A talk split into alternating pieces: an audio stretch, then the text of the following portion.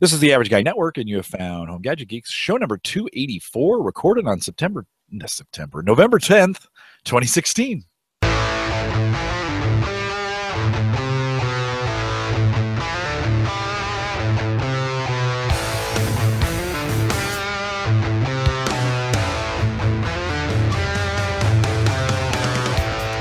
at Home Gadget Geeks, we cover all the favorite tech, tech gadgets that find their way into your home. News, reviews, product updates, and conversation, all for the average tech guy. I'm your host, Jim Collison, broadcasting live from the Average Guy dot T V studios here in beautiful Bellevue, Nebraska. I wish, wish the weather would stay this way all winter. I would be okay with it. I, we know it won't, and, and uh, snow is coming. But, of course, we publish a show with world-class show notes each week out at the average guy dot T V. Don't forget, you can join us live on our mobile app if you want to head out to home gadget geeks dot com. We have a mobile app available for you.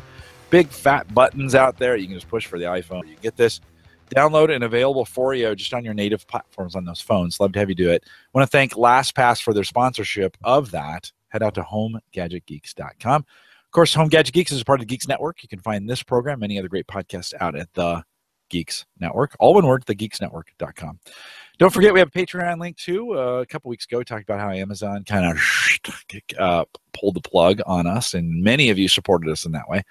But uh, that's gone, so you can no longer do the Amazon affiliate link. But if you want to support us, we have five, one and five dollar options out there. Head out to the average guy dot T V, look for the Patreon link in the right-hand side, or head out to the average slash support. Well, my voice is a little hoarse tonight, so I picked up a guy who has a really, really good pipes, is what we say in the business. And uh, he's a listener.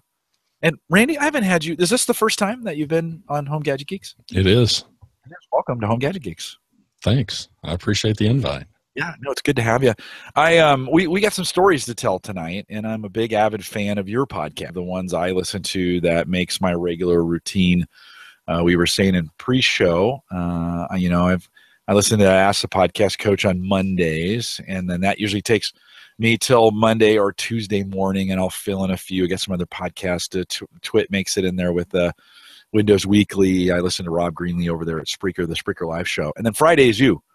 And uh, and so I, I catch you over the weekend. You're the, the one I listen to, you have two. You've got two. I do.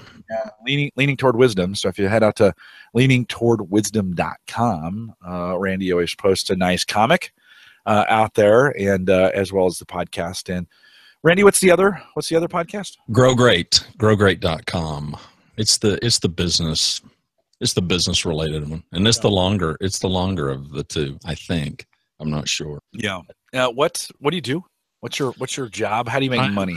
I'm a uh, you know I'm a, I'm a business executive uh, coach and consultant. Uh, I've been doing that for about seven years. Uh, prior life was uh, you know C E O of a luxury retailing company here in Dallas for about twenty years. Prior to that, uh, C E O of a company out of Oklahoma City, doing the same thing. So consumer electronics, which is what I think is uh, is going to yeah. be a big topic tonight. So that's my roots. Yeah. And and where are you at right now? Dallas, Dallas, Fort Worth. Been down yeah. here for twenty years, twenty-seven years. Wife oh. is from Fort Worth, so homecoming for her. But yeah, good for her. Dallas, good city. We we get down there from time to time. I need to finagle. Next time I'm down there, I need to finagle away to uh, come see you in the, yeah. in the in the yellow studio. What you it call is it? Yellow. It is. What, yellow. Is it? Is it just? You call wall, it that? Just because it's yellow? No, the walls are yellow. Uh, we painted the walls yellow. Uh, it's it's it um, it's a it's a spare bedroom in the house. It's home office, and uh, the T V show House. You remember that show? Yeah, yeah, yeah. Okay, his boss Cuddy, C U D D Y. I don't know. I'm sitting there watching the show, and I'm kind of fond of bold colors anyway.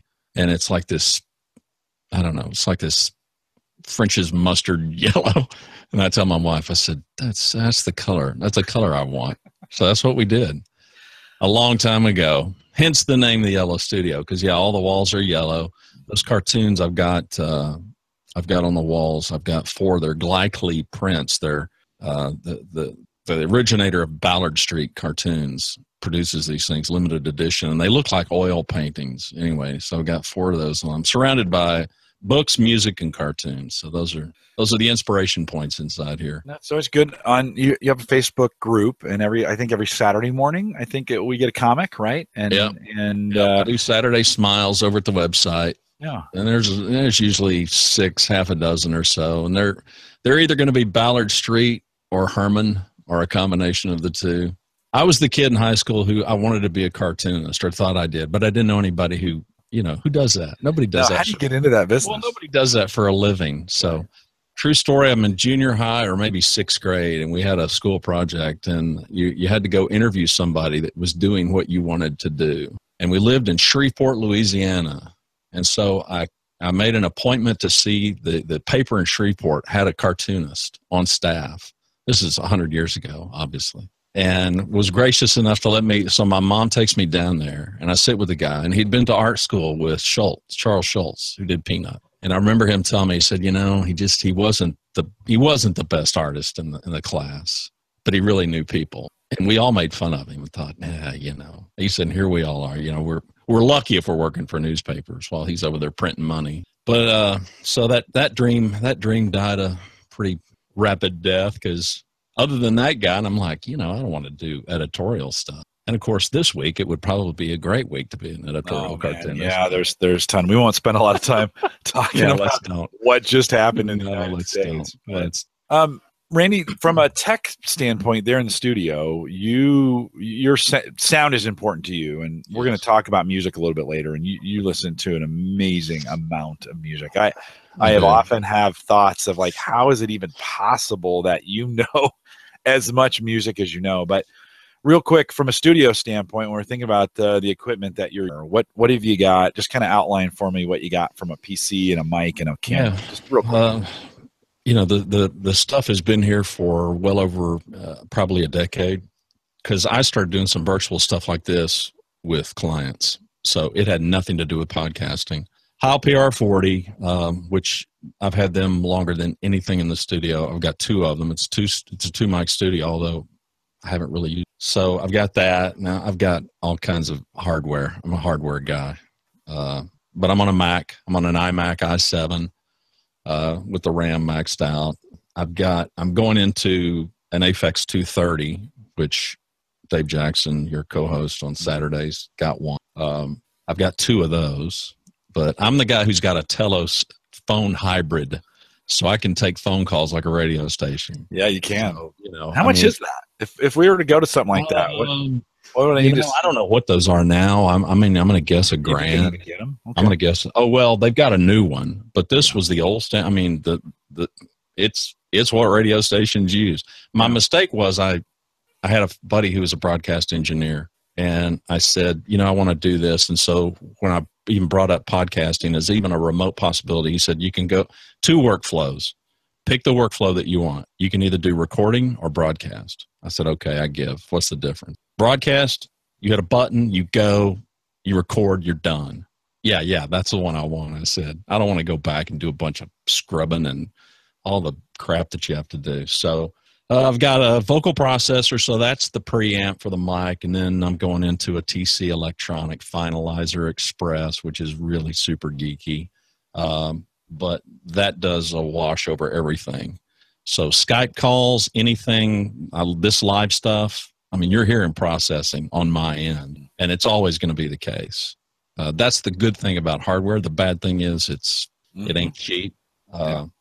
The stuff stays on twenty-four seven. You know, my biggest problem has been interfaces. So um, I've got an iMac that I'm using. I'm all Mac. I've been all Mac since nineteen eighty-four. I was that guy. Dropped three grand for the very first Mac. This will, your geek crowd will appreciate this. Oh, yeah. If you weren't, you know, so had, you know, one floppy drive, no hard drive, you know, and with a dot matrix printer, the image writer, three grand. It's unbelievable, you know, and then the S E twenty came out, a twenty, what was it? A twenty megabyte hard drive. And oh, we yeah. thought, this is awesome. It's, oh, all, yeah. you know, it's totally awesome. Those so, drives were hundreds of dollars. Oh yeah. Yeah. Maybe yeah. seven. Early, those early drives, five yeah. to seven hundred bucks. You know, I've I've owned laptops before, P Cs and stuff, but I've I've been a Mac I've been a Mac guy predominant since it since it came out. So, yeah. um, a couple of mixers. I've got a Yamaha consumer mixer that goes into an input on. I kind of got a broadcast, a little broadcast console, so I can I can hook up anything to it. I could hook up an iPhone, an iPad, uh, you know, an old cassette deck. I mean, anything. So, yeah, I'm I'm wired for sound, as they say. Yeah, it's good. And, and, you know, your current podcast, I think both of them, you, it's a mono, you know, it's a, it is. You're doing them. Um, you, do you do much edit on those? Or is that kind of live to the hard drive? And then, so it's, it's real live to the hard okay. drive, you That's know, I, I'll, uh, yeah, I mean, I, I don't, I should edit more, yeah. but do you I play don't. Your, do you play your music? So if you listen to Leaning Toward Wisdom, you, there's a music interlude, lots of music in your podcast. Yeah. yeah. Um, that's done live during the recording. Sometimes I'll be honest. Sometimes I skip through it. So yep, I want to hear you. I, know, yeah. so I kind of skip through it. Yep. Uh, that's, that's what thirty seconds forward is, is yeah, good for. That's right. Four that's times, right. Boom, boom, that's boom, right. And I hear Randy again. That's right. Um, sometimes I like it. It's a great, uh, it, there's a lot of music discovery in your latest podcast, most recent episode. You go back to a guy, and I can't remember the name, but you remember it, who's out. You can't even find his albums anymore. And I think you were saying if you want to buy them, they're like sixty or seventy bucks. Yeah. Oh, the latest one. Yeah. yeah. Willis Allen Ramsey was that guy's name. He's a, he's a local guy here. He's not now. He's in Colorado now. But Willis Allen Ramsey in Highland Park, which is the same neighborhood where uh, Matthew Stafford, Cal, uh, the quarterback for Detroit, mm-hmm. uh, he came from Highland Park, a, a real well-to-do ritzy area. Yeah, this guy recorded one one record like in nineteen seventy-two, and that's it. How, how do you find that? Like, well, I followed him when he was live. I followed him back in the day. I mean, okay. back when he was even before that record, I saw him, uh, I saw him, I saw him live about the same month or two when that record came out. And we had been hearing some of his stuff. I was fortunate in that I was in Baton Rouge, Louisiana. So you're in a college town, you're where L S U's at, and just tons and tons and tons of great music being played. But I was a music hound. Like, I was a music how, hound. How much listen, to, how much, music a day. I mean, if you think of terms in hours, I mean, you got to be as much music as you know, and as much music history. You got to listen to a ton of music every single day. Yeah, yeah. These, these, these, these earphones or others are on my head. If I'm, if I'm sitting here doing anything, I'm probably yeah. listening to music. Yeah. Yeah. Occasionally I'm listening to podcasts, but you know, it's, it's difficult to do that. I'll catch your, I'll catch this show on at night, uh, Thursdays. I'm, I'm, fairly regular in your yeah. live crowd here. I appreciate that. Doing something, and it's over on this other monitor, but by and large, I'm, yeah, I'm listening. I'm listening, and I stay yeah. up, I stay up on it. But of course I, you know, I'm probably like anybody else in your, in your crowd that, that likes music. You kind of harken back to the stuff that you kind of grew up with. Yeah. It's, I, I'm, I'm always astounded at the, just the, as I listen to your podcast and all the different variety there, it's not, you know, I'm kind of stuck in Boston, Journey, and Foreigner, right? That's kind of, if I go to the eighties, right, right. maybe a little Van Halen, yeah, you know, by yeah. the time, Def Leppard, if it, if it, if it's matching. So kind of stuck in that, that was yeah. junior high, high school for me. Right. Right. And the other thing with your, with your podcast, you tell a ton of stories like they were yesterday. Do you, how do you, have you always had that kind of memory where you can just harken back? I mean, I was listening to the most recent episode here uh, on the way home um, or so, or maybe it's even this week. And I guess I can't even remember when I listened to your podcast, much less what happened in nineteen seventy-two. And you'll, on your, on your podcast, just say, yeah, in October of seventy-two, and I was here and I got that. Can you do that for everything? I mean, is that the kind of memory? No, you know, I think it's, you've sat down with enough old people to know. And I guess it's, and I used to be amazed at it too. Well, I'm still amazed when I sit down with people that are significantly older than I am, which is not very many people, but you know, it's like they can remember. Long-term memory is really good. Short-term, can't remember what you ate yesterday. yesterday, yeah. Kind of a thing. Yeah. I don't know. I mean, for some of it, it, well, no, an awful lot of it is, for me is just music related, you know, because I've listened to so much music and kept up with music forever. Uh, you know, you, you just, I don't know. I don't does, know. Does it help? Does that mem? Does that music trigger a memory of a oh, place sure. and a time? I mean, maybe oh, that's yeah. it. Yeah. Oh yeah. Yeah. Yeah. I've, I've told my son forever, you know, my son, my oldest, he was born in nineteen eighty. Uh, he still wishes that he had been born in nineteen forty-six. And I'm like, what? I don't know. He says, I was born too late. I should have been born in forty-six. I said, I, I wasn't even born in forty-six. But anyway, he's kind of an old so too. But I, I told him, I said, you know, nineteen seventy-four was a great year for music for me. But, you know, a lot of my favorite music came out that year. Was so, high school seventies for you? Yeah, I was. I would have been class of seventy-five, but I graduated early. I graduated in December of seventy-four. So, Yeah, that and that yeah. may have something to do I with it. I think it is. I think that fourteen to eighteen is yeah. so impressionable in the music that's happening. For me, that would have been eighty to eighty-six. Let's just yeah. say eighty-two to eighty-six. Right. And so that's why, you know, think about the bands and and, sure. the, and those sure. early, you know, the, the, those groups. I think they I hear them. I mean, I can hear a Journey song and I can tell you where I was driving in San Jose, like when that thing came on the radio. You know, sure. it's interesting. Right. How do you, do you still have all original vinyl? Are you, have you no. written to digital? I've got, I've got, you, you no, know? I've got, I've, I've either got it digital or I've got, I've got a ton of C Ds. Uh, I'm that guy. Um, I had vinyl, you know, I was a vinyl hound for years, but I ran a company that was a subsidiary of, of a record company, a record chain. And so I had four, the nobody remembers because nobody remembers record stores, but the record bins that you would see in stores. Okay, so you remember. Oh, Tower had, Records was a big deal in California when I was yeah, growing. I had four, I had four record bins, full like you would see in a store. They were store fixtures. I had four of them filled, all the top and then even underneath, and probably had, I don't know, probably had close to five thousand uh, L Ps. Mm. And when I moved here to Dallas, I was in Oklahoma City. When I moved here, I gave the whole collection away to my right-hand guy, who was a vinyl hound. I just wasn't going to move those things. I'd already gotten rid of a turntable. The only thing that irks me is when John Lennon got assassinated, I uh, I, I got see, I, I got new copies of everything he did and everything the Beatles sealed. I didn't bust the seal because I already had them, and I gave him those. I'm like, man. You were an idiot. Isn't that you know? crazy when you do that keep, kind of stuff? I didn't keep in. I, I gave him everything. I remember him coming and us putting him. He rented a truck that had one of those one of those lifts on it. You know. Yeah. So Does we he still have it. You know, Did I don't know. He's in Oklahoma City, and I haven't talked to him in years. Yeah. I, if he doesn't, I'm going to be really angry. But you know, it's a, it was a lot of records. I mean, it was a yeah. whole lot of records. A lot of upkeep. I like the digital stuff in that regard, but.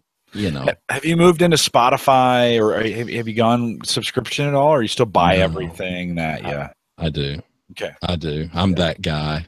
You know, you are that guy that that music. You just buy it. You don't even question it, right? No. You just it's like it's out. I'm gonna get yeah. it. It's gonna be in my library. Yeah. Um, I, I am surprised. I don't hear a lot of eighties. I, you played some Bruce Hornsby. Oh, maybe a year ago, I think, yeah. in, in one of your podcasts. I was like, oh, that, yeah. that's, that's kind of my yeah. era. But see, this is good feedback because I don't, you know, this is the kind of stuff that I, I, I don't get. The feedback that I get is, uh, I, I here lately it's fallen into two camps. It's, it's, it's, it's, and it's not very many people like you who fast forward, you know, through the music. Not, not always, but, and I get it because not everything's going to resonate. And some of the stuff that I play isn't stuff that I would sit here and just listen to over and over, you know, yeah. it's just, It it fits the moment, fits yeah. the mood. Maybe the lyric fits. Uh, and as a listener, you can tell I'm kind of the lyrics are the lyrics matter at least for the show. Um, so, and the other one is uh, is people that like to read the that like to read the notes. And and I would say first and I'm a, I'm a, I'm probably a writer first, so I mm. I do write it all out, and I I can spend days and days. You know, going through it, um, I I kind of do probably sort of read it, not really. I hope it doesn't come across that way. No, not at all. I don't think so. The good thing is the good thing is I write like I speak, so that kind of helps. But I get an awful lot of feedback, people that just that like to read the blog post, and I'm like, that's just so discouraging.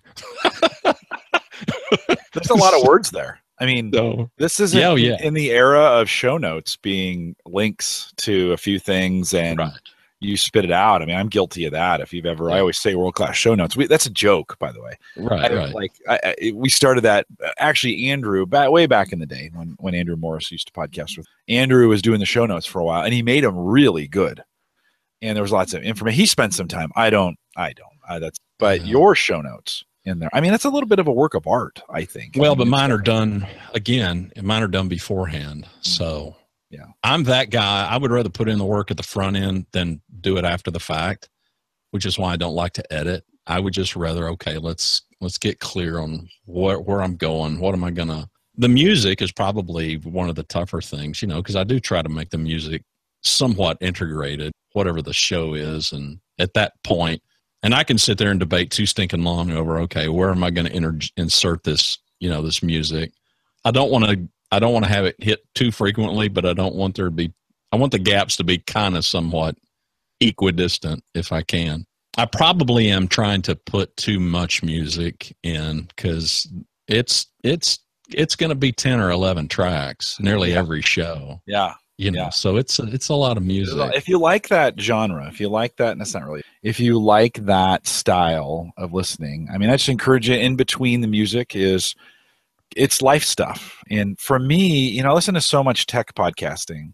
It's a really nice break. Like you're my, you're my one non-tech podcast that I listen to every week. I'm your virtual therapist. Brings exactly brings a little sanity back to my life. Uh, by Friday, I kind of need that to just kind of recenter a little bit. Yeah. Just kind of hear what you have to say. Some really great stuff, Randy. I just let me encourage you. Thanks, I appreciate it. It started. Listen, it's just a passion project. Uh, I, I put my first audio online. My first M P three went online in nineteen ninety-seven, and uh, Leaning Toward Wisdom.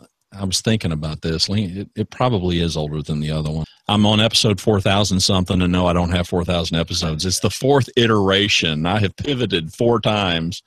So uh, it's kind of a numbering gimmick. Uh, it just started out. My, my kids are, uh, my son was born in eighty. Uh, my daughter was born a couple of years after. And so I got grown kids and I got five grandkids. And it started out as just some stuff I wanted to lay down. And I thought, okay, you know, when I'm dead, they'll listen. And that's probably when they will listen. They probably aren't listening at all no, now. No, they, they got you now. I, it may have been you who got me first thinking about this idea of using technology in this way, of leaving a legacy. Yeah. And, you know, I was joking before the show that my target audience here, right, white, male, thirty-five to fifty-five, lots of disposable income. You know, we're all buying just gadgets and geeks and right. dirty stuff. And we're not even thinking about it, right? That's the demographic for the for the most part. But I think it was something you said on one of the shows about uh, leaving this legacy, and really we're leaving a digital legacy of something that can last. You know, V H S has a shelf life. Uh, Super eight movies, if you've had them, and we we had them. We had a con- we had we had them converted, right? D V D. Even D V Ds themselves have these shelf lives, right? But now we're on hard drive. We're moving it to the cloud. We've really got an option. We've really got, I think, a good shot at those things. You know, I push every single podcast I do to archive dot org, not so people will listen to it there, but so it's there. Like mm-hmm. that's kind of, I'm I'm kind of banking on the fact. And you said this before, of hoping your kids, when you're gone, and someday you and I will both, you know, transform yeah. ourselves into dirt. Uh, it's there for them. And I think that's an important thing, leaving that legacy and, and them hearing the voice. Now, I've, man, dude, I've created some serious content. Like, there's yeah. literally hundreds, and it could be thousands by the time I, I go, of content. That maybe that's too much. But, but I mean, I do, do you think about the future sometimes when you're creating these, of thinking, you know, when I'm gone, my oh, kids yeah. are maybe. Yeah, well, that was, the whole cat- that was the whole catalyst for the show. I mean, I'm not, you know, I'm not, I don't think I'm over.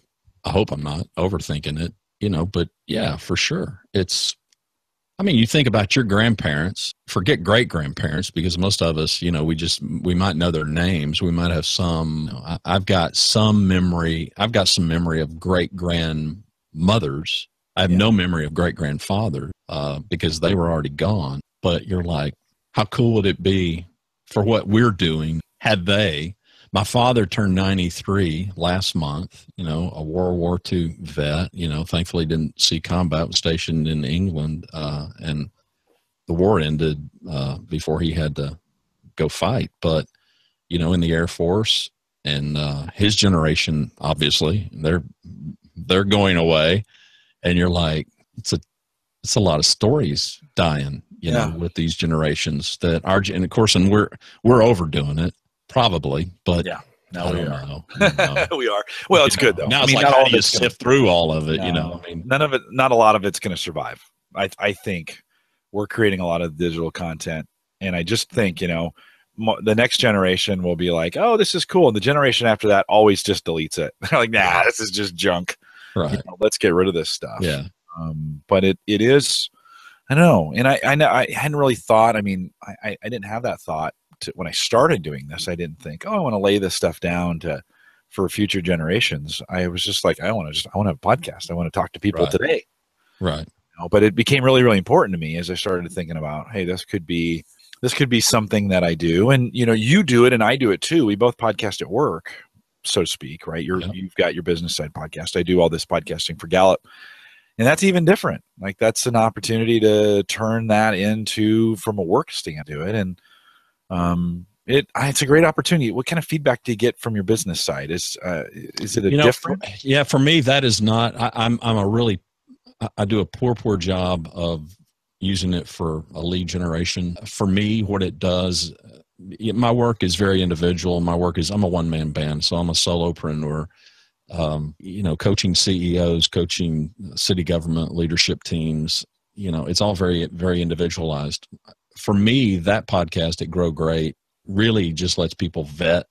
I mean, people can, they can click play and within probably twenty seconds figure, eh, or, you know. So for me, it's kind of a, I don't know, it kicks people out of the funnel that probably ought to be kicked out, because if they don't like me, the chances are super high I'm not going to like them either. So hey, the quicker we get to a yes or a no, the better for both of us, kind of a thing. That's not the ideal way to do it. I mean, I have helped some other people, you know, it's the cobbler shoe cobbler's kids have no shoes kind of a syndrome. You know, I can look at somebody else and tell them, okay, you can you can really leverage your podcast and do this, and I just don't do it. I don't know why. I, I just don't use it for that. For me, it's just let me throw as much free stuff out there and give people some sense of perspective, you know, because as an older guy that's run companies for, for a long, long time, I'm more often than not sitting across from somebody in their thirties, maybe early forties. I'm in my late fifties. Um, and I'm like, you know, I just, you just don't know, you don't know what you know, and you don't know how unique what you know is until you get around a room of people that don't know what you know. And that sound, that sounded way haughtier than I meant it. But, you know, you undervalue yourself, yeah. is my is my point. I can sit across from some young leader in their thirties, and they've got way more credentials than I'll ever have, you know, all kinds of advanced degrees, super, super smart, but they don't know how to have a difficult conversation with an employee who's not meeting dress code. They're right. completely twisted up and completely stuck. Right. As to how to even have that conversation. And so a lot of the work is like that. So the podcast... for me, so much of my work is is probably a little bit personality driven. You know, if you if you hate the messenger, who cares if the message is great? So for me, the Grow Great podcast kind of helps people get some sense of who I am. And if if a C E O or an owner is like, yeah, he's kind of my my cup of tea. So that's really, I should leverage it for more revenue generation, which I don't. Yeah, I, that's kind of that's kind of what I like about you, though. It's not in this world of overly driven marketing, you know, especially in the podcasting space. We've mm-hmm. gotten crazy uh, with all the different ways to market this. And I, right. you know, when we produce a Home Gadget Geeks, it goes out on Twitter and about eight different places in the SoundCloud, MixCloud, shout. Um, I'm not a great marketer either. I could probably do better, but it it I, that's one of the things I like is that it's just it's there. Take it, take it or leave it. You yeah. know, hey, I'm yeah. this. You're not starving. Yeah. And uh, well, I'm the king and, of the soft sell, man. Um, that's it's, good. I, I think that's, I think that's good. I think you do that. You do that part well. One of the one of the things I want to chat with you about, which I think is fine, is interesting. And we actually, Dave McCabe and I thought about doing a whole podcast on this, not like one of these, but I mean like its own separate podcast. And it would be an opportunity to talk about the past stuff, specialty stuff. Like, hey, let's go back. So for you, you know, we go back to the early seventies. And you're you're in high school, right? And you mm-hmm. you, you need a job. And yep. so you, you, you take this, and you talk about it all the time on your show. But you take this job at a at a at a hi-fi shop, and yep. let's yeah, let's, you probably have to stop right there and define hi-fi shop. Probably have stopped and defined hi-fi. It's short for high fidelity. yeah, we don't have. And, the, and, and, and I've already learned that you can't that you can't look at somebody who has this big question bubble over their head when you say a hi-fi shop, and they're like, and you go stereo shop, and they it doesn't help. No, still don't know. No, stereo still don't shop. Know. There used to be these storefronts where you could go and you could actually buy speakers and turntables and amplifiers, and and people actually had stereo systems sitting in their in their house, you know, that played in high fidelity furniture. right? It was a, well, yeah. That, well, that's what our parents had. Yeah. Yeah, that's what our parents had. That's that's not what my generation had. You know, separate components. That was the big yeah. deal. Yeah. Now you could have a receiver, and all a receiver was was we've got a tuner and an amplifier and a preamplifier all on one chassis. You know, it's a great thing. So, yeah, yeah no, I I go walk. I'm I'm a super nerd uh, when it comes to music. You know, voracious reader of Rolling Stone magazine and melody maker out of the U K. I kept up with all the music.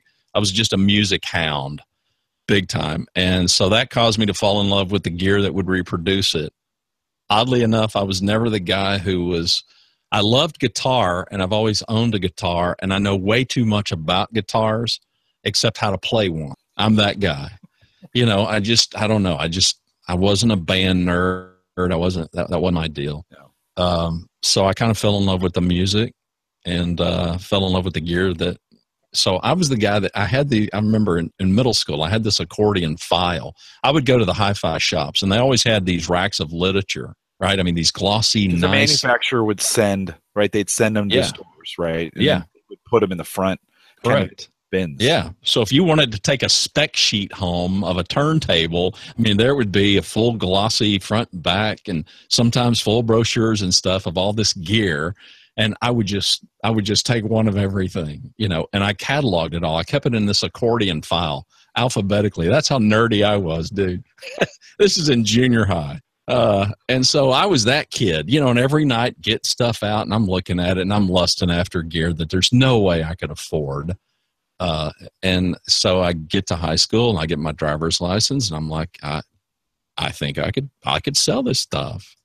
So I go walking into a shop. They weren't advertising for anything. I just walked in cold and said, you know, you're looking to hire. And the guy says, no, we're not looking to hire. And somehow I end up sitting in front of the owner. I don't know how, I don't remember how that even came about. He had an office way in the back. The guy had, he was a Navy vet. He had learned all of his electronic stuff in Navy, which had at the time, and I'm sure it's still true, you know, just spectacular training in electronics. And the guy manufactured his own loudspeakers and, and whatnot. And uh, I'm sitting in front of him and he's grilling me about gear. I'm, man, I, I know this stuff cold, Jack. I mean, this is not a problem for me. Hired me, gave me a job, uh, straight commission. Yeah, I could say one hundred percent commission, right? one hundred percent commission. Uh, you know, you didn't sell anything, you didn't make anything. And, uh, yeah, that's, that's how it started. And it fell into a thirty some odd year career in consumer electronics. That's how it got started. How, when we think of the music, you know, cause you're a music guy, but we think about the way we've created it and the way we store it. We've kind of talked a little bit about that. And now we're at, we're in the age of the M P three, you know, pre-show we were talking about, you know, what really changed hi-fi was the Walkman, I think.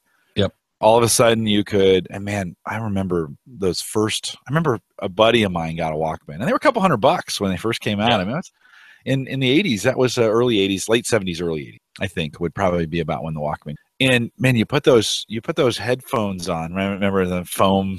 Oh yeah. Know, oh yeah. On, and, and you'd put music in there. It was so crystal clear. And at that point, everyone went personal music now instead of public music, right? You would play these yeah. stereos, you know, big. When we had those two, uh, I hung out with a guy in high school, and you know, to have a, a stereo rack, and the bigger the speakers, the better. Oh yeah. Right? And uh, I mean, and you know, we would, we would, I'd come in in the morning, and his parents would leave early for school, and so I'd come, I'd come to his house. He had a car, so we, we, I'd drive with him, but so I'd get there early, and he'd just have the music just blaring. I mean, so loud. And we just thought that was the, that was the coolest thing ever. And in the eighties with that, with, with cassette, right? Walkman going to cassette, but eventually everything moving to M P three. Do you, as a music guy, do you, do you mourn the day of, of high fidelity and having a full, a full sound? Or are you okay today in M P three? I mean, a lot of the music is being produced that way, no way around it. Are you okay with that? Or what, what are your thoughts on that? I'm okay. Yeah. You know, I mean, I don't, I can romanticize as good as the next guy, you know, about the old days and whatnot. There, there is some technical merit though to high fidelity, but the average person, since this is the average guy, uh, yeah. the average guy has not heard real, real true high fidelity, you know, stereo system properly set up. And, and if they, if they did, would they care? Probably not. Just probably not. It's a spectacular experience and it's very different. But people don't sit around and listen to records, you know. I mean, when I was growing up, we we listened to records. We we we couldn't wait till the new record came out, and we holed up in our bedrooms and listening, you know, listening to music. Now, granted, we didn't have the ability to take it with us in our ears, except in our cars, and we didn't have the ability to do that until eight tracks came, and that had its own issues. Uh, you know, it was awful. That was yeah, awful, by the way. Yeah. Well, you know, and the editing was pretty horrific, you know, right in the middle of a song, you know, it's click, click, goes to the next, goes to the next track. Uh, when cassettes came into cars, we thought we'd died and gone to heaven. It's like, yeah. This is great. You know, this is, this is pretty awesome. But, uh, no, I don't, but I do a lot. I, I do not have today. I do not have an in-room system. It's, you're looking at my system. I mean, it's, it's headphones, you know, it's, uh, and, and I have owned before I got rid of most everything because I just, they were just, I don't know, just too much money sitting around. Yeah. Uh, in fact, right now, and I, I think it's still on, but there's a mass drop. If you want a killer, killer set of headphones, there's a mass drop of a Sennheiser. It's, it's a generic version or, or model of the six fifty, which is a five hundred dollars, six hundred dollars headphone for a buck ninety-nine, for one hundred ninety-nine bucks that people that are into headphones should grab. Um, So with headphones, now compressed music and all the M P three technology and stuff, it's, uh, you know, it's fine. It, is it, is it what the best vinyl is or what the best S A C D, you know, Super Audio C Ds, uh, which I don't even know if they still make. Uh, but that stuff, yeah, no, there's no comparison to it. But again, if you lined up one hundred people, ninety-nine of them wouldn't care. They would say, "Oh, come on, this is fine. Good, good enough. Yeah, yeah. Right? Good yeah. enough for me." Yeah. Qu- Quasi had asked in the chat room, hey, you ever attend C E S? And I'll add in, when we think about, do you, you go to any kinds of events where that's that kind of expensive? It's still being made, right? I mean, it's not, that, that stuff hasn't completely gone away. No, it's a cottage, it's a cottage industry. Uh, C E S used to be uh, twice a year, uh, the, the winter show in Vegas and the summer show in Chicago. And I went for Uh, the better part of thirty years. So to answer your question today, no, I do not go. Been there, done that, got plenty of free t-shirts.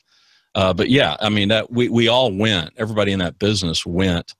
Uh, and it was very much a business kind of a show until probably the last, I don't know, the last fifteen years or so. It's gotten, it's gotten way more, all kinds of people go to just gawk. It used to be a real working trade show. I mean, you went with your buying staff and you placed orders and you met with all the top brass to get advertising dollars. And, you know, it used to be a real working, the people in the business, we, we worked it. There were always suites in uh, out, outlying hotels where the high-end audio guys would set up shop because they couldn't afford a booth on the on the floor anywhere. So they would just get suites in, you know, I'm dating myself, the Aladdin, the, you know, I mean, various places that were, that were not where the convention was being held and would have these sound rooms. And they still do that, you know, the high end amplifier crowd. Uh, so that answers that question, but I don't know. I don't, I don't go today. If I went, I would just, it, I don't know. It, I don't care anymore. You know, I, I was in that business for so long. It just doesn't matter. But video is more than, you know, more than cassette or anything. Video really displaced hi-fi back in the day because by the time you get to the mid seventies, you got cable T V now. And cable T V changed everything. And you had this little company called Sony that came around and their televisions were sold by nearly every hi-fi shop, just for additional revenue and whatnot. And then you, you know, big screen technology came and they were horrific, but everybody oohed and awed over them. You know, if every house in the, if every light in the house was turned off, you could see a picture, kind of, sort of. But cable T V and people then started huddling around, you know, around the, the T V more and more. Well, younger people, because you had more, you had more content available. You know, back when you just had three networks or, or four, Uh, if if you had a P B S station in your market, but I remember sitting around we, we when we first got cable, uh, late, really late seventies. Yep. We and and as in junior high, I had a newspaper route, not newspaper, but uh, one of those advertising, you know, the really annoying ones that we yeah, still yeah. get. As a kid, I did that, and we would sit around and watch M T V. And when it was first, I mean, these are the first year yeah. maybe yeah. or two of M T V. Yeah, and that was, I mean, think about that. Now we're getting our music through the television, right? Yeah, and and a, a completely different experience. Yeah, and that is completely morphed, right? We, we have no, I mean, I guess you could say. Music videos have moved to YouTube. Yeah, I started saying that's now where they are today. Yeah, now it's it's YouTube and Netflix. You know, I mean, it's YouTube. That's the video that my kids who are who are in their thirties are consuming. And who knows what it's going to be for my grandkids? I look at them and wonder. You know, because I mean, now it's if it's if it's not on this device, they're not seeing it or hearing it.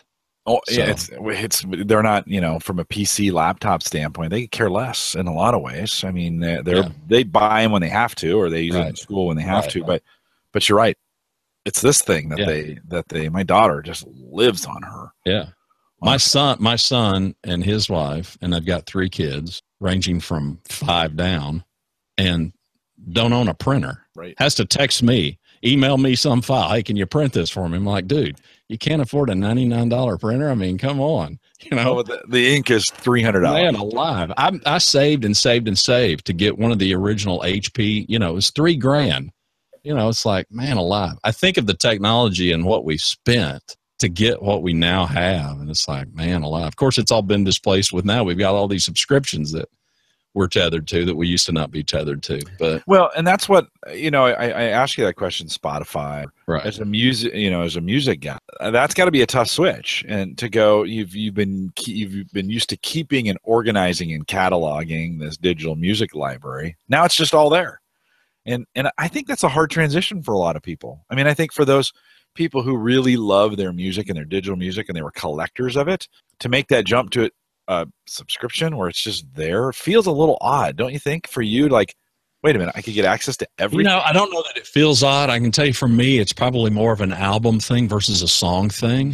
Got it. Because I'm not a song guy. I was never a buy, forty-five records, which you'll have to define that oh, for your crowd. But they're about that big, a little smaller. Albums here. Yeah, played it, played at forty-five R P Ms. Uh, you know, and it was one song on one side, one song on the other. You know, I never did that. The B side. Yeah, I never, I never, you know, I wanted the album. So even today, if I if I hear some new music and I hear some song, uh, I may go to iTunes and I may I may click on each each one to hear a snippet of it. And if the, you know, hey, if if it just tips enough in there, I'm I'll, I'm buying the whole thing. You know, I I don't know. That's probably an old album mindset. Not that not an, that an album tells the story, but kind of sorta.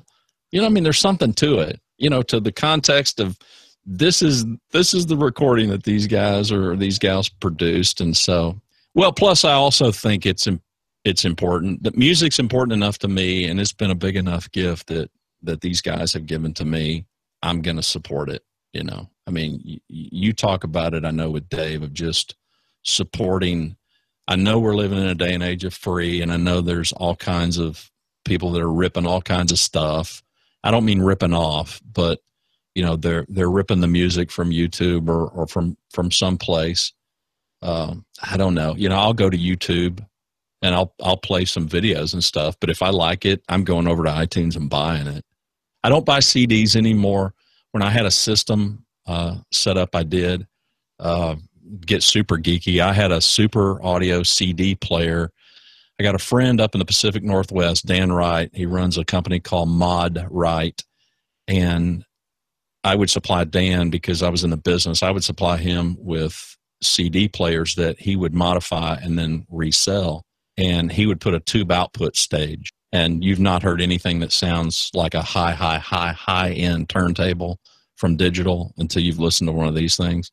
So I sent him one off, and I, I had I had that and had the whole shebang.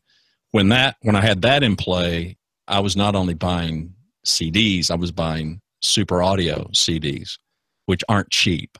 Uh, so I'm kind of glad to be rid of that habit. But uh, so now everything's everything's iTunes, um, you know. So it's a digital download for me, I, I I've gone and I've listened to I'll listen to Spotify every now and then, but I'm not at all. I'm not a paid subscriber, and I don't listen religiously at all to it. I listen to music that I own by and large. Well, and we've we've moved to Amazon, so we kind of store everything on Amazon. But that you know, Amazon's coming up with some different programs as well, and. In fact, I think I subscribe to something I think I need to go in and cancel. Otherwise, they're going to charge me a bunch of money. I did a wedding, you know, and so I took the free trial uh, yeah, yeah. to kind of try some music. Right. And I better, I better get in there. Otherwise, I think they're going to charge me a hundred bucks. Yeah, uh, but it's it's. Um, but like music servers or anything, have you ever have you ever dabbled in any of that stuff? Well, well, you've dabbled in media. You, you've yeah, done media, media server stuff, same kind of principle, same yeah. deal. Well, it's interesting. Uh, Brian said in the chat room, you know, albums were arranged, I think maybe not anymore, but they used to be. A, it was a story. They were kind of arranged to be played beginning to end or, or sides or music. I think of, you know, some of the early progressive rock bands, uh, and I'm I'm a big fan of Genesis. And yeah. some of their early albums, the The pre you saw, that, you saw that they're getting back together for a tour, didn't no, you? No, I didn't. Well, yeah. I, thought Phil, I thought Phil Collins retired. I yeah, think he's well, retired like eight times. He's back. Well, yeah, they just announced that today. Oh, good. Yeah, yeah, I'd love to see them again. You know, the the Phil's a really good pop artist, but Michael Rutherford and Tony Banks are incredibly creative musicians. Yep. And with Peter Gabriel in the in the late seventies, they created some really interesting albums, which yeah. were stories being told from beginning to end. And even some of the Led Zeppelin and some of those those seventies bands that, that when they would put yeah. music together, it was until we really got the single hit driven, I think, in the eighties and maybe early nineties is the, right. the mega hit, big deal. It was really kind of an album. And I'm with you. I would listen. I'd put a – I had um, – I actually got a hand-me-down um, turntable for my brother when he left uh, to go in the military. I got his, and I'd put a record on, and I'd play that thing over and over and over. And so much so that even today when I hear a song, I can tell you if it's on the album, I can tell you what the next song is. Right. And I can tell you what the next song after right. that. Right. And um, because you're just conditioned to hear that. Yeah. Oh, this was that, and this was that. Um, I don't know if producers do that. I mean, I, I think there was a there was an era, the era of music that I tend to use in the show by and large. I, I think producers probably did do that. I mean, I think there there was some, I'm not saying there's not today, but I still read a lot in music press and whatnot. I don't get a sense that there is quite as much as there maybe once was of a real thought process going into, let's make this the next track. Let's make this the next track. Yeah. But pop music changed everything, you know, yeah. because of, you know, the Lady Gagas and the Miley Cyruses and the, yeah. You know. Although, don't you feel like it's a little cyclical? And that sometimes we do, we come back around, it goes real popish, and then we, we get some more kind of back to its roots. And yeah, it's changed and it's different. But I, I always kind of feel like those kind of go in these cycles, you know. Like I always, I always thought if I wrote a book, I'd call it, you know, the book of cycles. Because I think everything just cycles around, right? It probably does. Solomon said, nothing new under the That's sun, right. you know, twenty-five hundred right. years ago. And and I, I don't know if there's anything new. We just see different iterations of the same thing. As well, then an Adele comes along and gets crazy popular, and you're thinking, there is hope for mankind. People do recognize good talent. Yeah. Know. No, there's some great musicians out there. And, oh, there are. There's some awesome music out. We can get yeah, we can get tied up in in you know the pop in the pop movement and realize that. I think there's an undercurrent of some really great musicians in every generation who are just fabulous yeah. at what they do. And, and you know, for all the noise the Eagles made, Joe Walsh was an incredible musician. Oh, yeah. Like, big time. I mean, although, to be honest, they probably that's probably it. When we look at the Eagles, that's probably yeah, but that generation, you know, if you if you read anything about that generation, especially the guitar players, and I assume it's probably that way with anybody that played any, any instrument, but it's interesting to me that the Joe Walshes, the uh, the Keith Richards, the Eric Claptons, the Mark Knopflers. I mean, just name anybody that you think of when you think of guitar uh, of of that era, the real seasoned veteran guys. And they all say the same thing.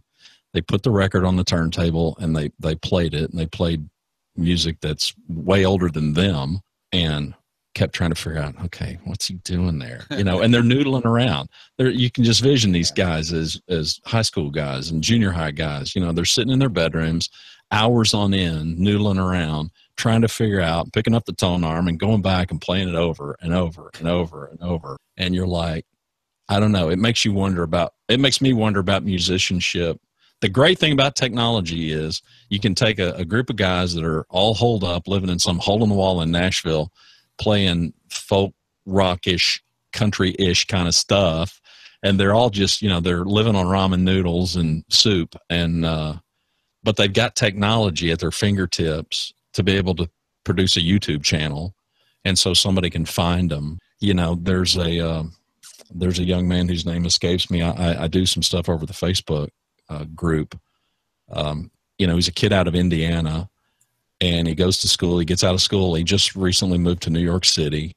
Uh, his name's Christian. Uh, I only think of that because of, uh, of Christian our, Johnson, of our, yeah. of our, of our common friend. But, uh, I say it's Christian. I may be wrong even about that, but he's just a terrific musician, you know? And so, and he's on YouTube and he's trying to get people to, you know, contribute to his Patreon thing. I probably am wrong now that I think about it. I don't think his name's Christian. He reminds me of Christian because he's, he's got that geeky kind of a look, you know, uh, no offense, Christian, but, uh, well, Christian is a geek. He's a smart kid.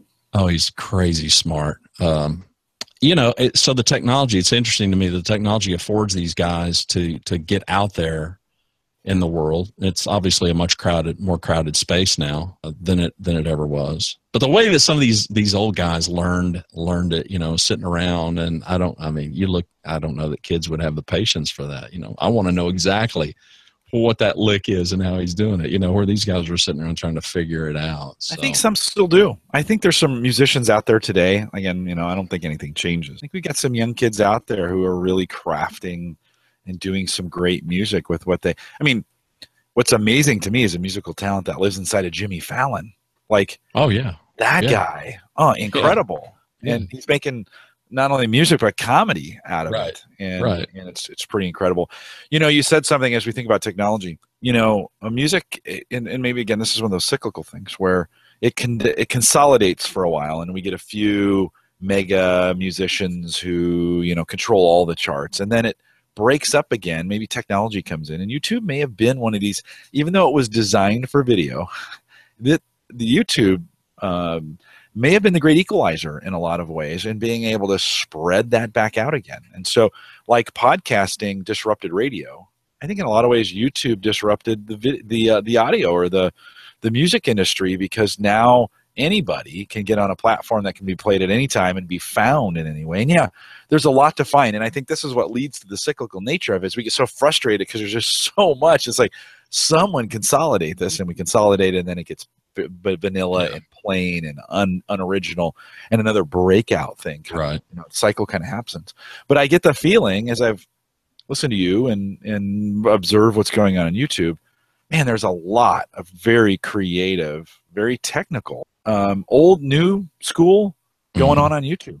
Right. Yeah. And, and there's just a ton of great stuff out there that you're just not going to, and obscure, I mean, some of the most obscure oh, yeah. music, right? You'll ever see, yeah.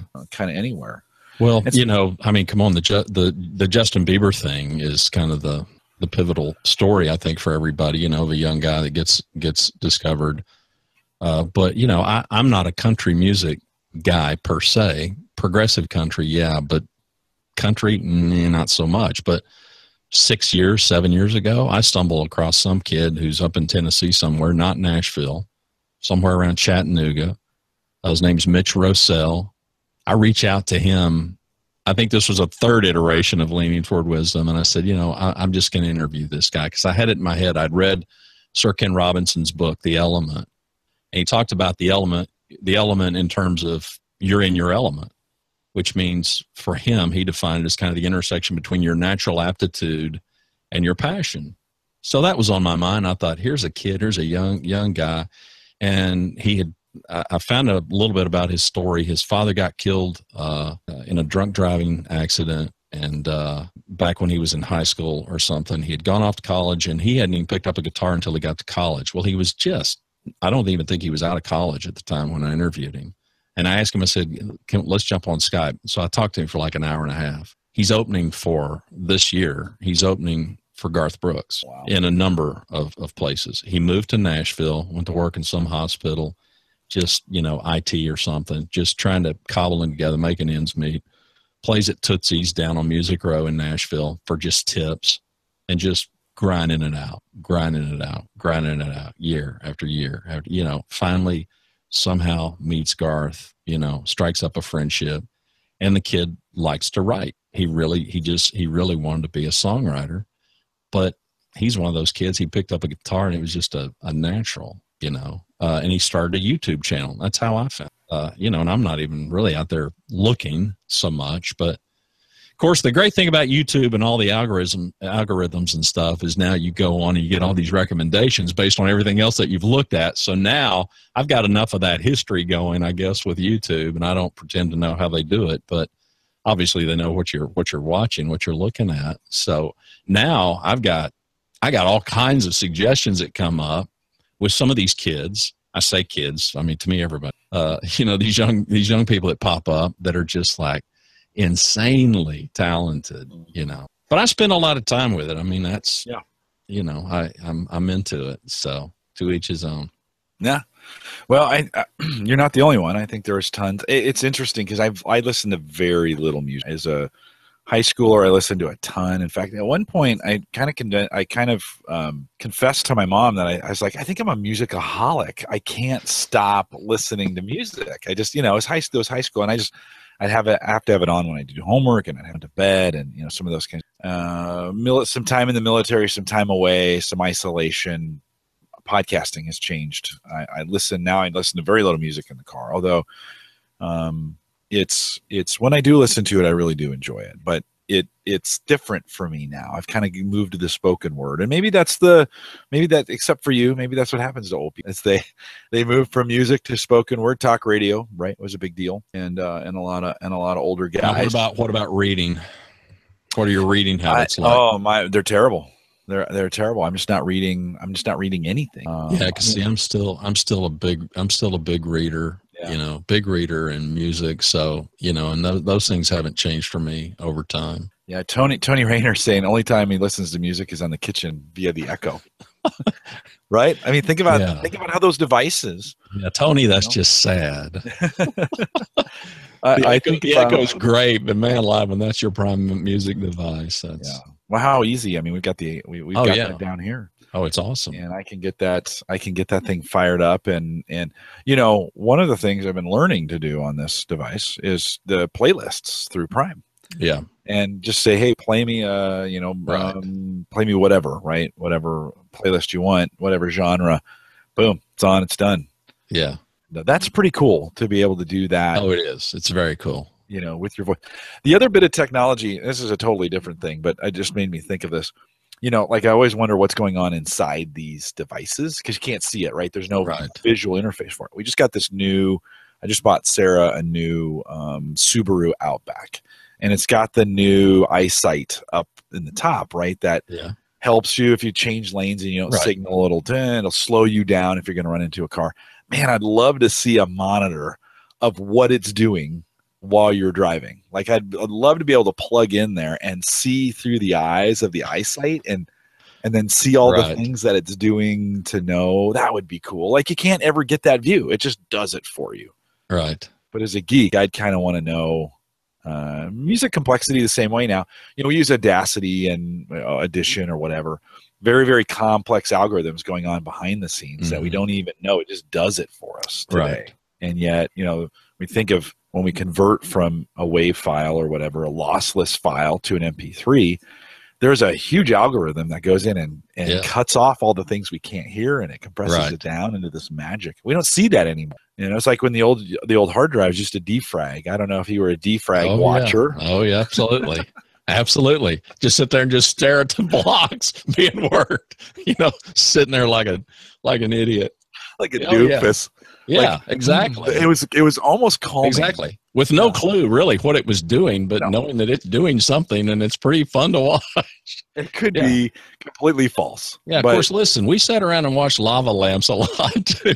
So, oh, there's that.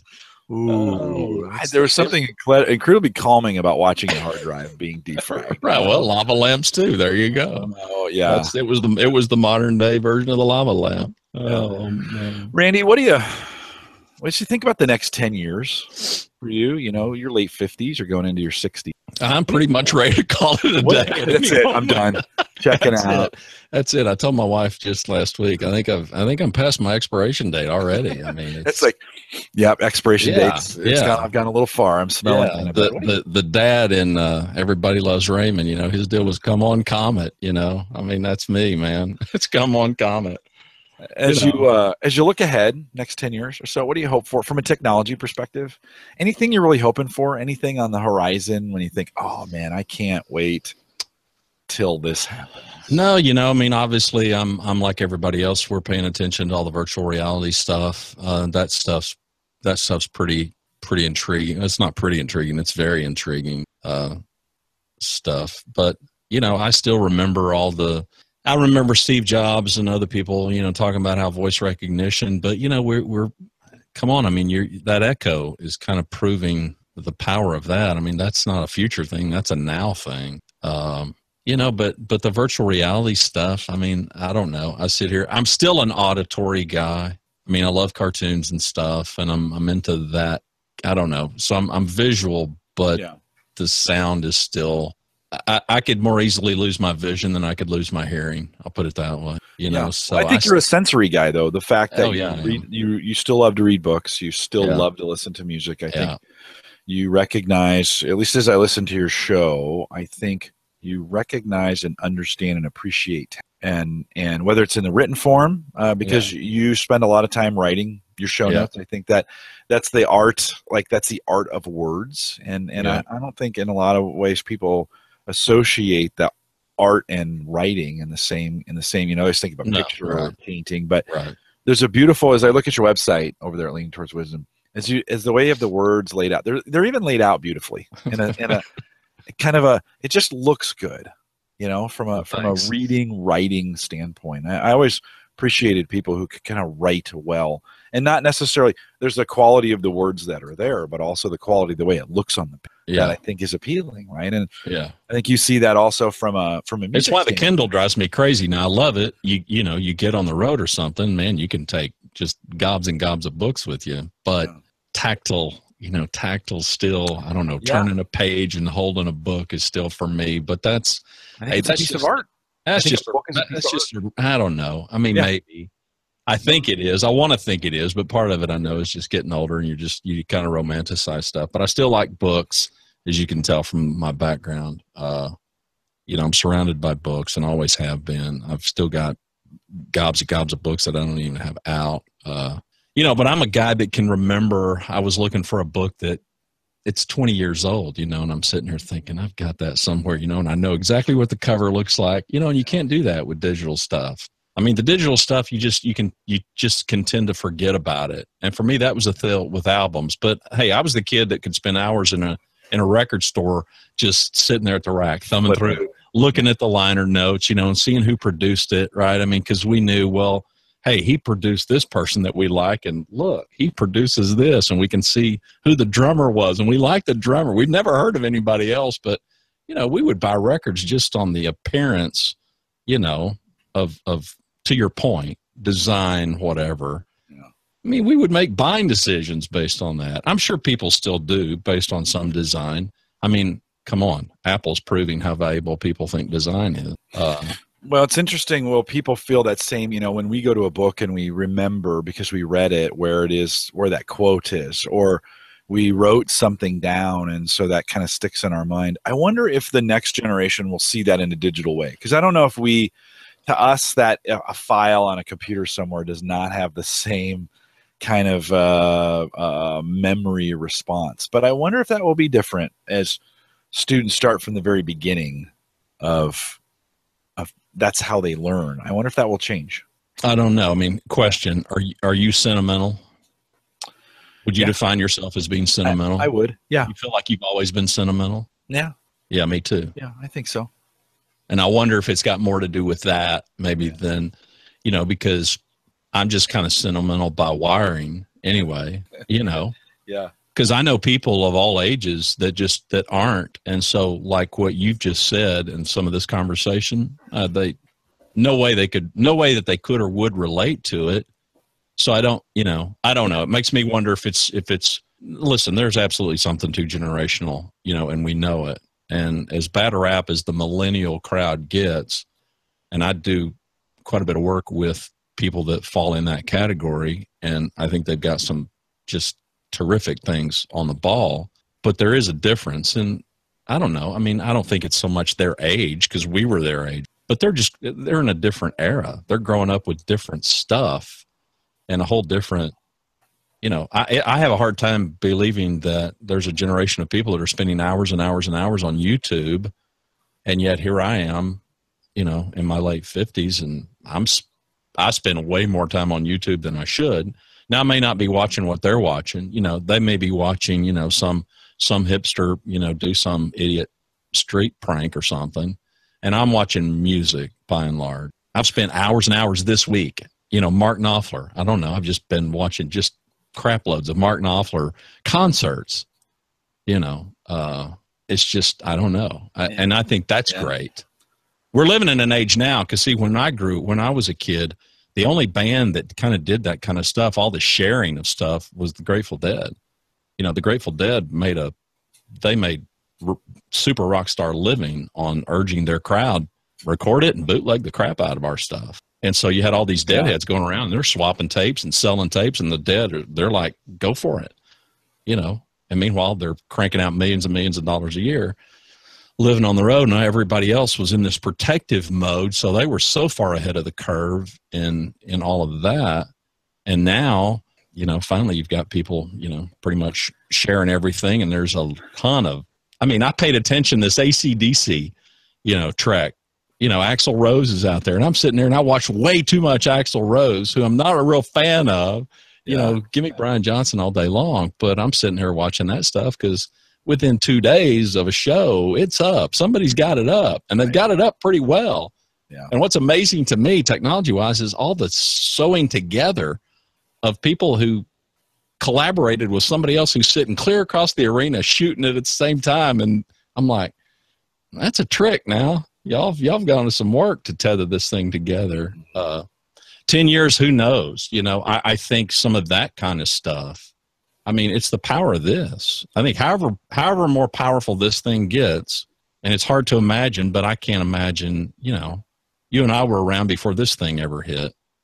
So the more powerful the cameras in this thing get and the technology in this thing gets, you just think of all the live events that are going to be captured, music or otherwise, and the the the, the ability to share that stuff more easily, even more easily than it's shared now. I think about the social concept of it. I think about the Snapchat, you know, what's the next Snapchat going to be, or what's the iteration of Snapchat going to be? Twitter, as much as I kind of like it in some aspects, you know, it's done. Um, you know, Facebook is just getting bigger and bigger. So the social aspect of the technology makes me wonder, especially like for my grandkids. So over the next ten years, and it's probably more driven because I'm a granddad than by anything as far as my own geekdom goes. You know, I just wonder what that technology is going to look like.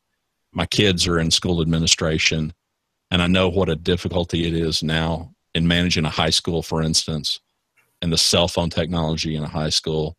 So it just makes you wonder, what's that going to look like? You know, what, what impact is that going to have on education? Uh, what impact is that going to have in the workplace? Uh, I don't know. There's not any one looming kind of technology. I mean, virtual reality is getting all the press, you know, these days, but you know, and I don't know what that'll look like, you know. So you got kids sitting at home, you know, goggles on, never leaving home, sitting in class. but go, but going places they could probably never go. Oh, absolutely. When we, absolutely. You know, when we think about the amazing, I mean, I, I lately I've been getting into Google Maps, and yeah. whenever I see something online, I immediately go to the map. I want to know where it's at, and then, right.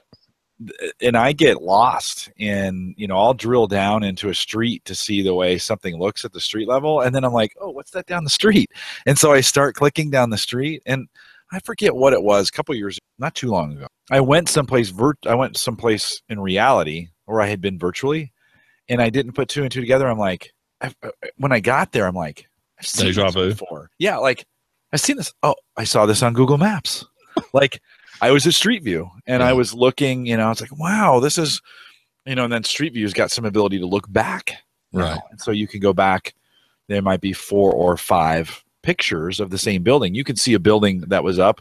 I was uh, Mike Murphy, who does um, who does uh, Mike Mur- Mike Murphy Unplugged.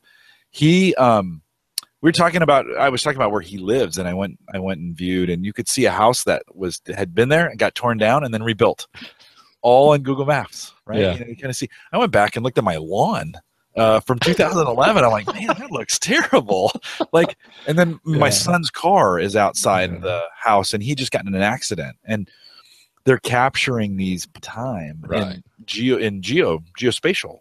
Yeah, you know, and it's it's interesting. I, I as much as we get lost in YouTube, some sometimes I get lost going virtually someplace I've, you know, to a place like John Denver said, right? Going to a place I've never been before. Yeah. And yet, well, or or to a place that's a place of your past, which is I've done I've hopped down that bunny hole a bunch. You know, yeah. my wife and I lived in married housing at L S U. You know, and I'm like, right across from Tiger Stadium and stuff. And so, you know, I'm looking and it's like, yeah, made a trip yeah. down there. Not, you know, it's been a few years, but my son had never seen it. So my son and his yeah. family go and I, we go and look at them like, yeah, it's looks just like it did. And it was, a, it was yeah. a dump when we lived there, you know. It, uh, Weger, Mike Weger has got me hooked on. We have this um, uh, Facebook group called Forgotten Omaha, and it's a bunch of old timers and, and folks my age who have, they're uploading old pictures or old newspaper articles That's or awesome. Things were, right? That's hey, here's really this awesome. Thing from nineteen seventy-six, or here's a shot of North sixteenth Street as it looked in, you know, in nineteen forty-one. And what's fun is to take those pictures and then go to Google Maps and yeah. you know, take a peek. Wow. I mean, that's really, that's really, really different. And then there's this lamenting. Uh, they just tore down the Civic Center here in Omaha, which had, was built in nineteen fifty-five. And and it's it's so funny at people's opinions on it. One guy says, "Oh, what a tragedy! You know, I saw Bob Seger there, and we saw the Eagles there." And the other guy goes, "Man, that always, that place always smelled like piss." Right. He's like, "Tear it down!" Right. You know, it was awful. Yeah, so much for your romantic opinion. Yeah, yeah, yeah. yeah. yeah it, and and it was. Um, now, how long have you lived there in Omaha? Uh huh. Oh, twenty-five. Twenty-five. Okay. Years. Okay. Yeah, we've been here a while. But so it's you fun. Got, you got history there. Oh yeah, yeah, yeah. It's fun to see things go up and go down. And what do you keep? You know, and this is we'll wrap it with this. But when you think about that, uh, when we think about our stuff, and you mentioned this a little bit earlier, when we think about buildings, you know, what do we keep and what do we don't? What's nostalgic? You know, about the time you you get ready to tear it down is when you have mm-hmm. to ask. Like when you gave away your records, right? Yeah. At the time, you thought that was the right thing to do, yeah. and yet today you're kind of like. Dang well, it, it was the, it was it was I didn't have an option, you know. It was the practical thing to do, you know. I mean, I was sitting there at the time, so at, at this point, uh, C Ds were around, so I had already abandoned the turntable, so I didn't even have the ability to play them. So, from a practical standpoint, it just made no sense. And of course, I had two elementary school, you know, my kids were in first and second grade when I came to Dallas, right? So it was like. This is just stupid. Now, what was really stupid is I should have sold the beggars, you know, but I had a right-hand guy who I dearly loved and had been just a terrific employee uh, for me. And he was so into music and he still had a turntable. So yeah, I didn't, I didn't think twice about it. Like I said, those sealed Beatles, that sealed Beatles collection, I thought, now. yeah, I should have, yeah. you know, I mean, cause why he, I, I gave him open copies of all of them. And every single one of them was in their own uh, disc washer brand that nobody will remember. But Disc Washer made record cleaning products, and they made these special sleeves, anti-static, special protective sleeves, because all the sleeves, I'm not talking about the album yeah. cover, but the sleeve that the record went into was just paper. Every one of these had the Disc Washer, you know, sleeve. So I'd really done it right and taken care of them. So... Thanks for bringing that up. Let me remember. Yeah, well, it's funny. When you gave it away, great reasons to do it. And yeah. yet then we look back on those. I had a Timex Sinclair one thousand from nineteen eighty-three. I remember. Right? I remember and, those. Yeah, yeah, and I and I thought I still had that around. I went back and looked. Oh, a couple of years ago, I went back and looked. And I, at some point in time, there's this weird dip where it's just so worthless and so in the way. You give it away and you're happy yeah. at the time. And then that comes back when you're like, oh, and I don't... I think it's at a ten or fifteen year mark. And then at the twenty to twenty-five year mark, you wish you had it back. That you wish you still had it. Yeah. Yeah. I think, yeah, but man, technology's moving so fast now. It's like, even if you did have it, what would you do with it? You no, know true. I mean? I would, I, I do have so a tube T V that sits on the other side. I'd have to get an R F I, an R F uh, converter. You, so you still use it? The tube T V? Yeah. No, we, we haven't turned it on in five years. It just sits there. And you're, and you're waiting for what? I don't. I, I, I think it's twenty bucks to get rid of it. I think that's the thing, right? Yeah. Um, yeah. I've got an old twenty-two inch monitor that's tube out in the garage that I. If, you could turn it into an aquarium. Didn't Pee Wee Herman in his T V show? He had, he had his turned into an aquarium. Cut it out. And then oh, yeah. Yeah. In. Right. Well, and so, you know, that's one of those things. Like this twenty-two inch monitor I probably picked up when I worked for the bank. So that would have been fifteen years ago. Let's say twelve to fifteen years ago. It's right at the spot right now where you kind of go, right. Like, I just should get rid of that. But yeah. twenty-five years from now, you're kind of like, I wonder what things would look like if we fired it up on that old monitor, right? And you kind of yeah. want it yeah. again. Yeah. And, you know, I got an iPod. Let's see, uh, in this in this thing. And that thing right there, I've got an yeah. old green iPod. That was my son's. Right. And... And, you know, it's just going to sit there for a yeah. while. And, you know, you're like, right now firing that thing up, you're kind of like, eh. The only stuff that I crave is stuff that's probably uh, is, is stereo gear related yeah. because that stuff stands the test of time. You know, it's and and that's not a romantic view. That's a technical view. You know, I've got the last the last system that I had, the speakers, the amplifier, that D that D V D or S A C D player I described with the tube output stage. I wish I had that back. I got rid of that. I sold all of that stuff probably a decade, well, no, eight years ago. And all of that stuff today would absolutely positively stand the test of time. But you got to have space to set it up, right? You know, and there's the rub. So listen, I think for all of us, I know that's maybe a harsh generalization, but it's probably true. I think for the average guy, yeah. you know, to hit the theme of, of your site, it, practicality comes into play at some point. I think for all of us, you know, I mean, their Mike is, you know, they've got the new kid and welcome to the world, dude. You know, I know. I know. His reality. Whole life has changed. He has no idea. Yeah. How much yeah. his life has changed. Yeah. And it's like, God, we got to get this stuff out of the way. Like it's in the way. Yeah. You just got to get it on that same rack, you know, as I got that T V, I've got an, I've got a tuner.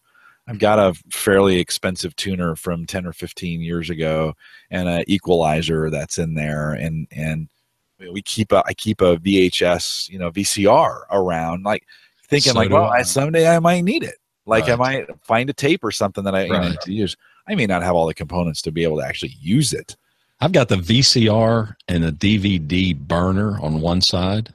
Brand new in the box that my wife was determined, you know, she wanted me. So I brought one from work and, and I've been out of the game for eight years, this thing, you know, but she thought, you know, I got all these V H S. We need to get them over to D V D. This is beggars and the yeah. box has never even been opened. It's like, how sad well, is that? It's, it's what we do, Randy. And yeah. So Randy, yeah. thanks for, we, we've gone, uh, we've done our time here. Thanks for jumping in here. And, and again, and I hope I didn't uh, bore the pants off no, everybody, but you know, I think, uh, I mentioned this and I, and I didn't get all the way to the end of the sentence.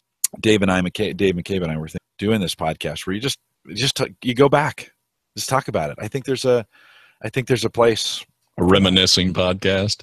Yeah, no, yeah. exactly. Uh, yeah. To go back and, and, and yeah. I don't know, but thanks for letting me go back a little bit. I, your story is one that just has intrigued me for the longest time. You've been a great listener and a great friend uh, in, in virtually. I know we've never met in person, but I feel like I know you from your podcast. Like people feel like they know me from this podcast. Sure. From the things that I do. And it was just fun. I was thinking about, we were going through guests and I got to get Randy. Your, your stories uh, always intrigued me. And so thanks for, Thanks well, for, thanks for having me. Tonight. I'm flattered. Very good. It's, it's fun to, uh, I think that's a new thing. Like we get to know each other through these podcasts that we make that in the eighties, nineties, we, there was, you know, there was yeah. no way you had to actually no. live with people, right? right? You had to be in the neighborhood and good or bad people. Some, some people say that's bad. We don't have these. I don't know. I have a lot of friends. A lot of them are listening right now where I've never I've never, or I've maybe seen him once or twice, but I consider them to be as good of friends or know them. I mean, I know you pretty well because I listen to your podcast every week, and you tell stories about your dogs. Yeah, yeah. No, I'm I'm I'm willing to show my underwear. That's for yeah. sure. Yeah, yeah. No, and it's well, but how could a guy, how could a guy in Dallas, Fort Worth, and a guy in Omaha, you know? Otherwise, I mean, where would your where would our paths cross? You know, never, so, never. Exactly. So there's yeah. that. You know, yeah. which I think is great, by the way. So no, I do too. I do too. I, I think it's a new way. You know, here we are, and everybody's saying, you know, the loss of personal relationships because of technology. You know, I kind of say B S to that because I think I have more deeper relationships with people today than I've ever had because of technology, right? I don't yeah, have to. Well, and a, and a broader range of no, right on of right people on. as yeah. opposed to just, you know, we're in this cluster of people that are just like us and. Yeah. Well, look at the chat room. Rennie, right? Br yeah. Out in Brisbane, Australia. Yeah. And I know Rennie pretty well. I've had him on yeah, the show. Right. We've talked to him quite a bit. Darashna's been uh, been in the in the the communities uh, podcasted over there at Home Server Show. I know him. Kwesi's new to the community, jumping in here, interviewed me the other day for a podcast around some of the stuff that I do at work. That's it's pretty cool. Tony's been in the community forever. We, you know, we know Tony. He's moved around the country and done some crazy things with his yeah. his family and his job. Uh, you know, other Jim has been hanging out in this community for a for a yeah. ton of years, right? Out there in the chat room. And so, you know, and there's tons of others. And you think, yeah, we get together on Thursday nights and we hang out and we chat with each other. Right. That builds relationships. Yeah, yeah. We kick the ball around to each other. Pretty good ones. And yeah. if I were in if I were in the airport in uh, Dallas, Fort Worth, D F W. And you were flying one place and I was flying another, and we ran into each other, we'd have a five-minute conversation like we lived in the, like we were catching each other out on the street. It'd be like, hey, what's going on? Oh, it's great to see you here. You know, a few things catching. Oh, yeah. What are you doing? What are you doing? Oh, yeah. We wouldn't, we wouldn't feel like, oh, my God, I've got to.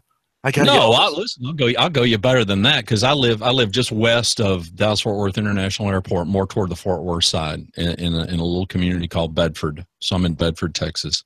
And, uh, you know, we're, we're the park and fly place for for an awful lot of people in East Texas, buddies and stuff that I know that fly, you know, and it's like, instead of paying a gazillion dollars, you know, you could be stranded at D F W, your plane could, you could, and you could text me and I'd go get you and got a spare bedroom, you know, and I've never met you, but that's, and that's, yeah, but you have, you have met me and that's cool. Yeah. You know, I yeah. think, uh, but like I said, with the Grow Great podcast, see, that's what, the, that's what it does for me. Right. On the business side, it does exactly the same thing. Yeah. So it still is a relationship builder and just, you think you get to know somebody and, and hopefully we've got enough wisdom about us. We can spot the people that are just kind of playing it and gaming it as opposed to those of us that, I mean, well, what are you doing this for? A little bit of affiliate money to keep the lights on, you know, I mean, yeah. it's not like you're sitting here trying to be the next millionaire. You can't fake, you know, we've done two hundred eighty-four of these. Yeah. There's some guys that listen every week that have right. made it through two. You can't fake that. No. Like no. that's, that's not fakeable. That's not, you, you, no, it might've been in the pre-show that you said it, but you don't have enough discipline to fake it for that many episodes anyway. Right.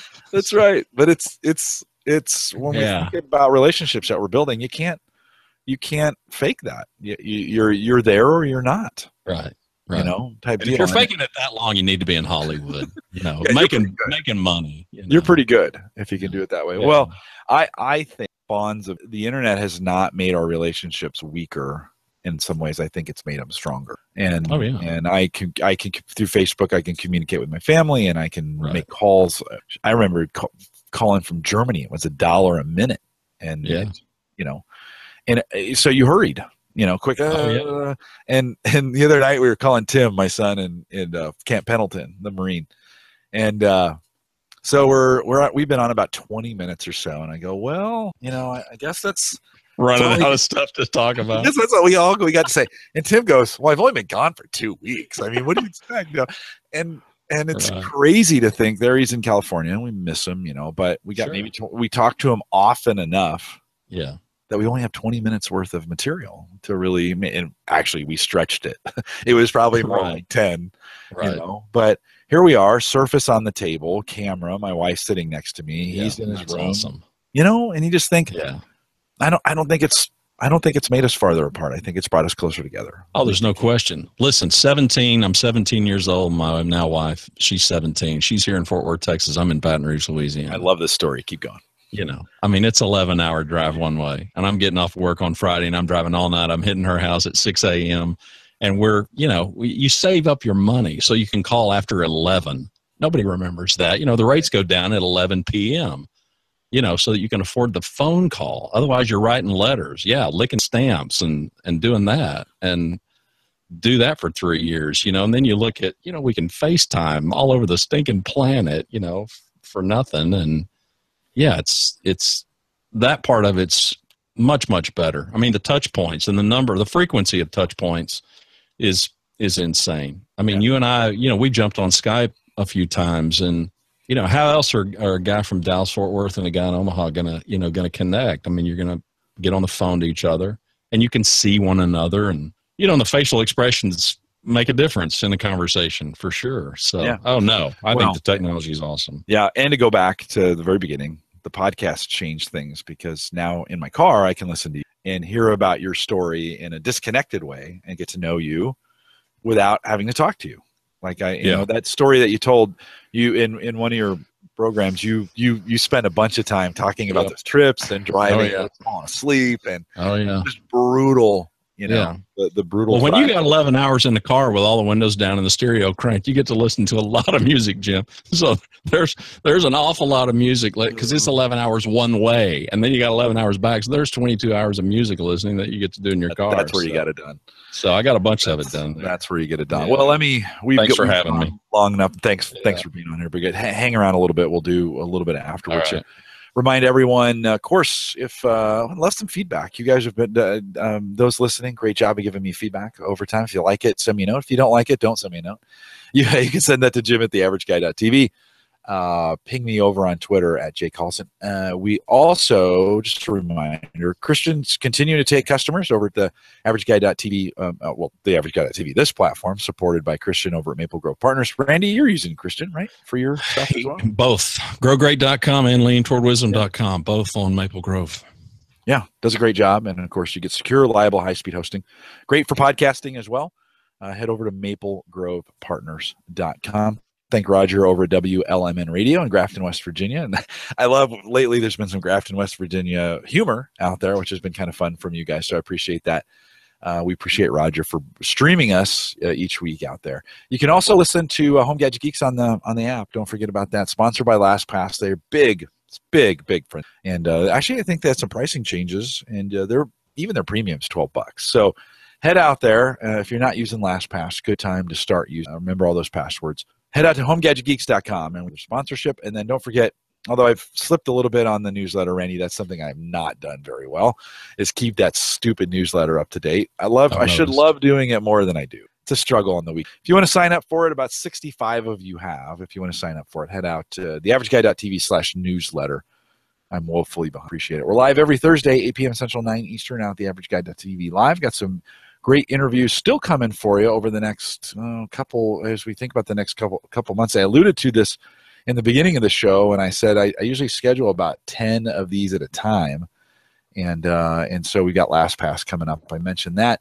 Um, actually, after Randy, Rich Hay is here next week talking all all things Windows, and so you might want to join us for next week. Ray, we're taking Thanksgiving off. Randy, you guys hang around for Thanksgiving, or do you you heading out this year? Stay home. I stay home. Kids come over. That's good. Ours too. So we'll be around, but no, no podcast. And uh, then Ross Brand is on. He's uh, he's the live stream guy. We're going to talk about what's going on in the live streaming world and some of the crazy stuff he's doing. Uh, Ross is killing it. So it's, it's kind of fun to talk to him. He's another guy I've been helping with some podcasting stuff. So Ross, uh, great work. Brian Friedlander's coming on to talk about assistive tech, and Doctor Brian will always uh, bring some interesting tech as well. Then we have LastPass on the fifteenth. Amber and John Larson, my local, is coming on after that. Some great shows coming up again, eight p m Central, nine Eastern, out at the average guy dot t v live. And with that, we'll say good night, everybody.